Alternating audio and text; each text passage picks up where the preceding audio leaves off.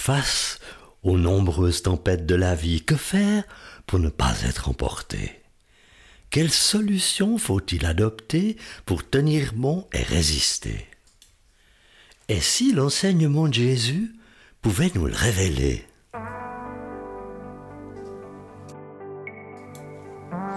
Bienvenue sur Allô la vie, le podcast qui te dit tout sur le Jésus de l'Évangile, cet Évangile qui bouleverse depuis 2000 ans des millions de vies, dont la mienne. Je m'appelle Mathieu M. Avec mes invités, je désire te communiquer l'espérance qu'ont fait naître en nous l'exemple extraordinaire de Jésus et sa passion sans limite pour les êtres humains. À toi qui rêves d'un port sûr où amarrer le bateau de ton existence, à toi qui rêves d'une nouvelle manière de vivre, ce podcast est pour toi. Réjouis-toi donc à l'écoute de Allô la vie, tout sur Jésus.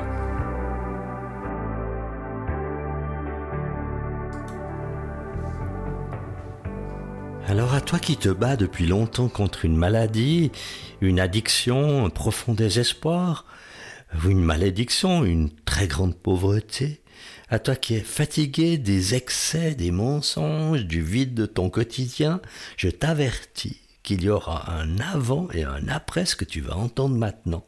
Ce message va marquer un tournant important pour toi, alors accroche-toi. Comme tu as pu t'en apercevoir dans les épisodes précédents, Jésus ne cherchait pas la popularité ni l'admiration des gens.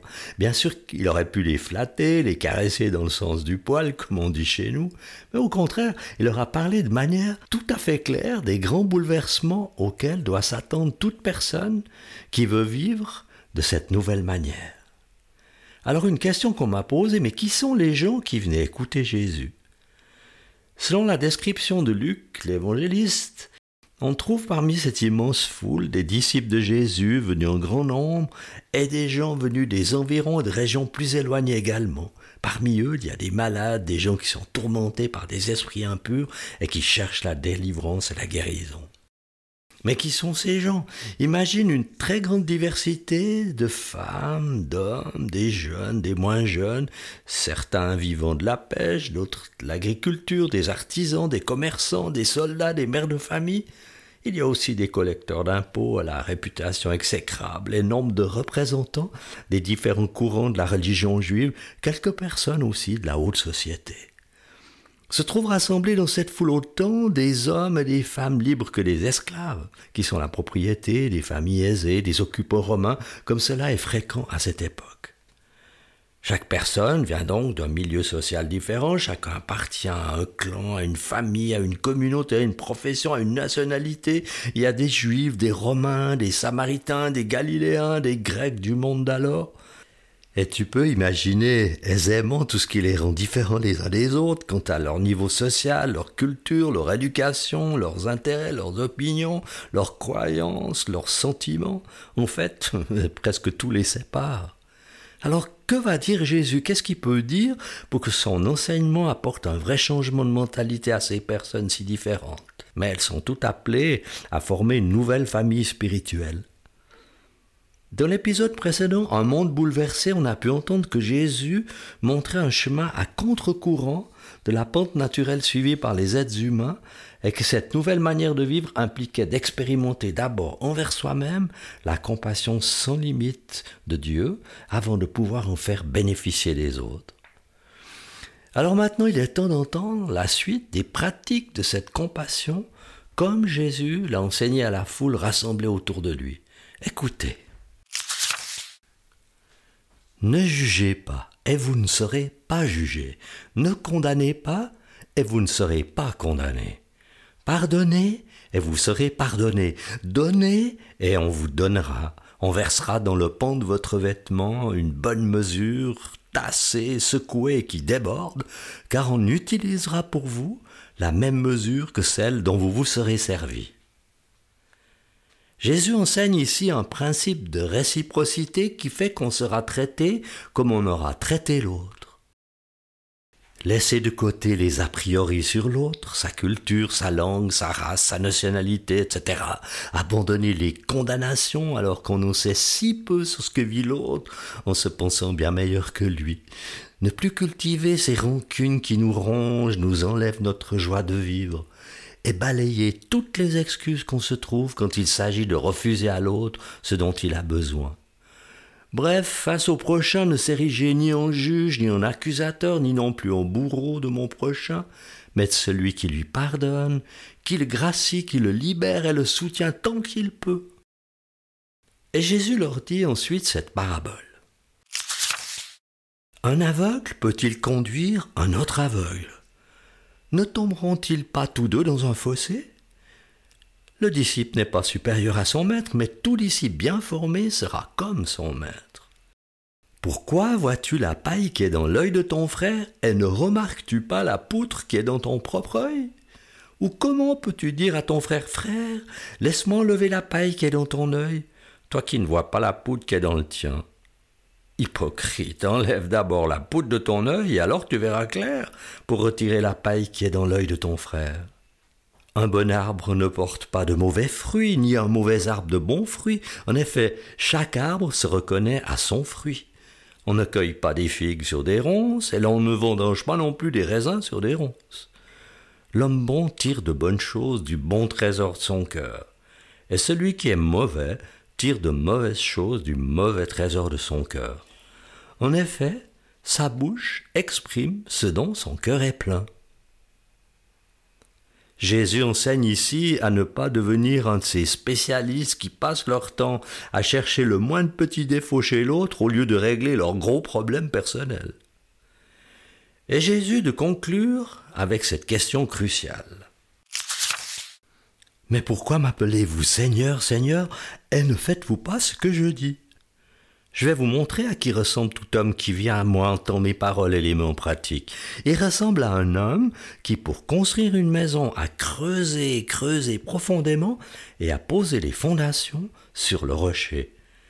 Une inondation est venue, le torrent s'est jeté contre cette maison sans pouvoir l'ébranler parce qu'elle était fondée sur le rocher. Mais celui qui entend ne met pas en pratique est semblable à un homme qui a construit une maison sur la terre sans fondation. Le torrent s'est jeté contre elle, et aussitôt elle s'est écroulée, la ruine de cette maison a été grande. Uniquement proclamer Seigneur, ô Seigneur Jésus, tu es formidable, tu es fantastique, ça, ça ne suffira pas si on ne passe pas à la pratique. En entendant cet enseignement vraiment spirituel de Jésus, on peut penser, sans que cela soit rapporté dans l'Évangile, que quelques personnes agacées ont dû quitter la réunion.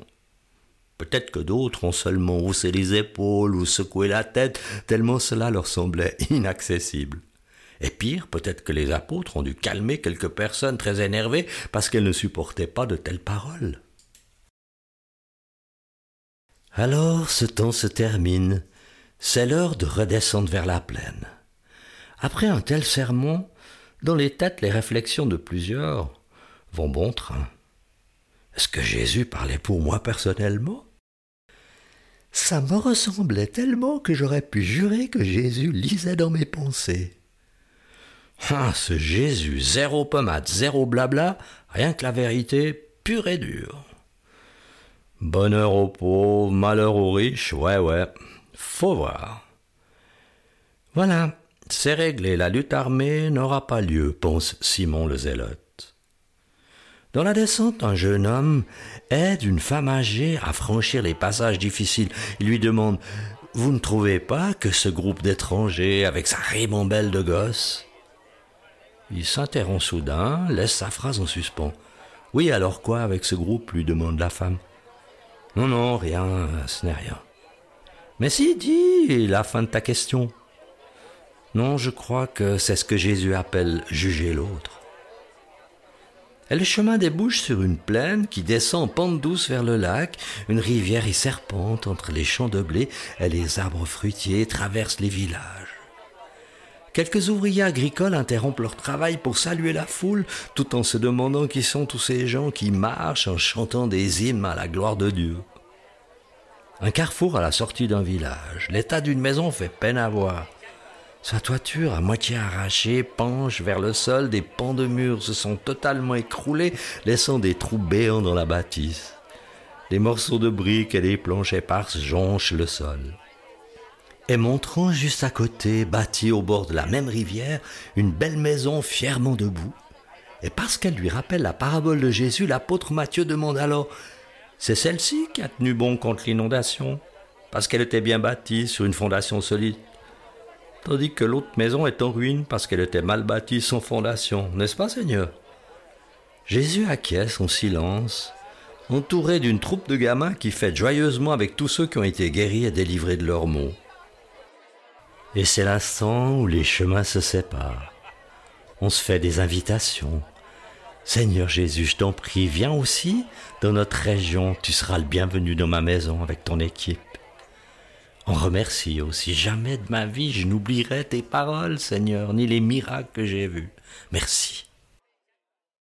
Aujourd'hui encore, comme à cette époque, les gens avaient la démangeaison d'entendre des choses agréables aux oreilles, pas trop dérangeantes, du genre vous êtes des gens magnifiques, réalisez l'impossible, vous êtes l'avenir de notre nation, etc., etc.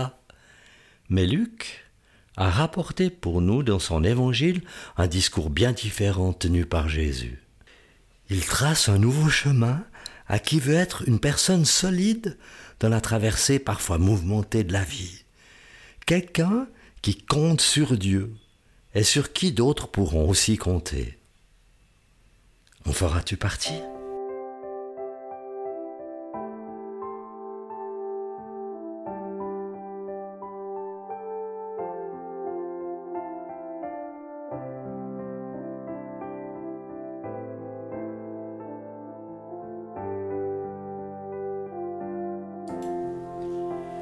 Voilà, ce nouvel épisode de Allô la vie est terminé. J'espère que tu en retireras quelque chose de puissant pour ta propre vie. N'oublie pas que ce podcast peut être partagé avec qui tu veux gratuitement. Il y a 12 plateformes sur lesquelles tu peux l'écouter, le faire écouter à d'autres. Je te dis donc à bientôt sur Allô la vie.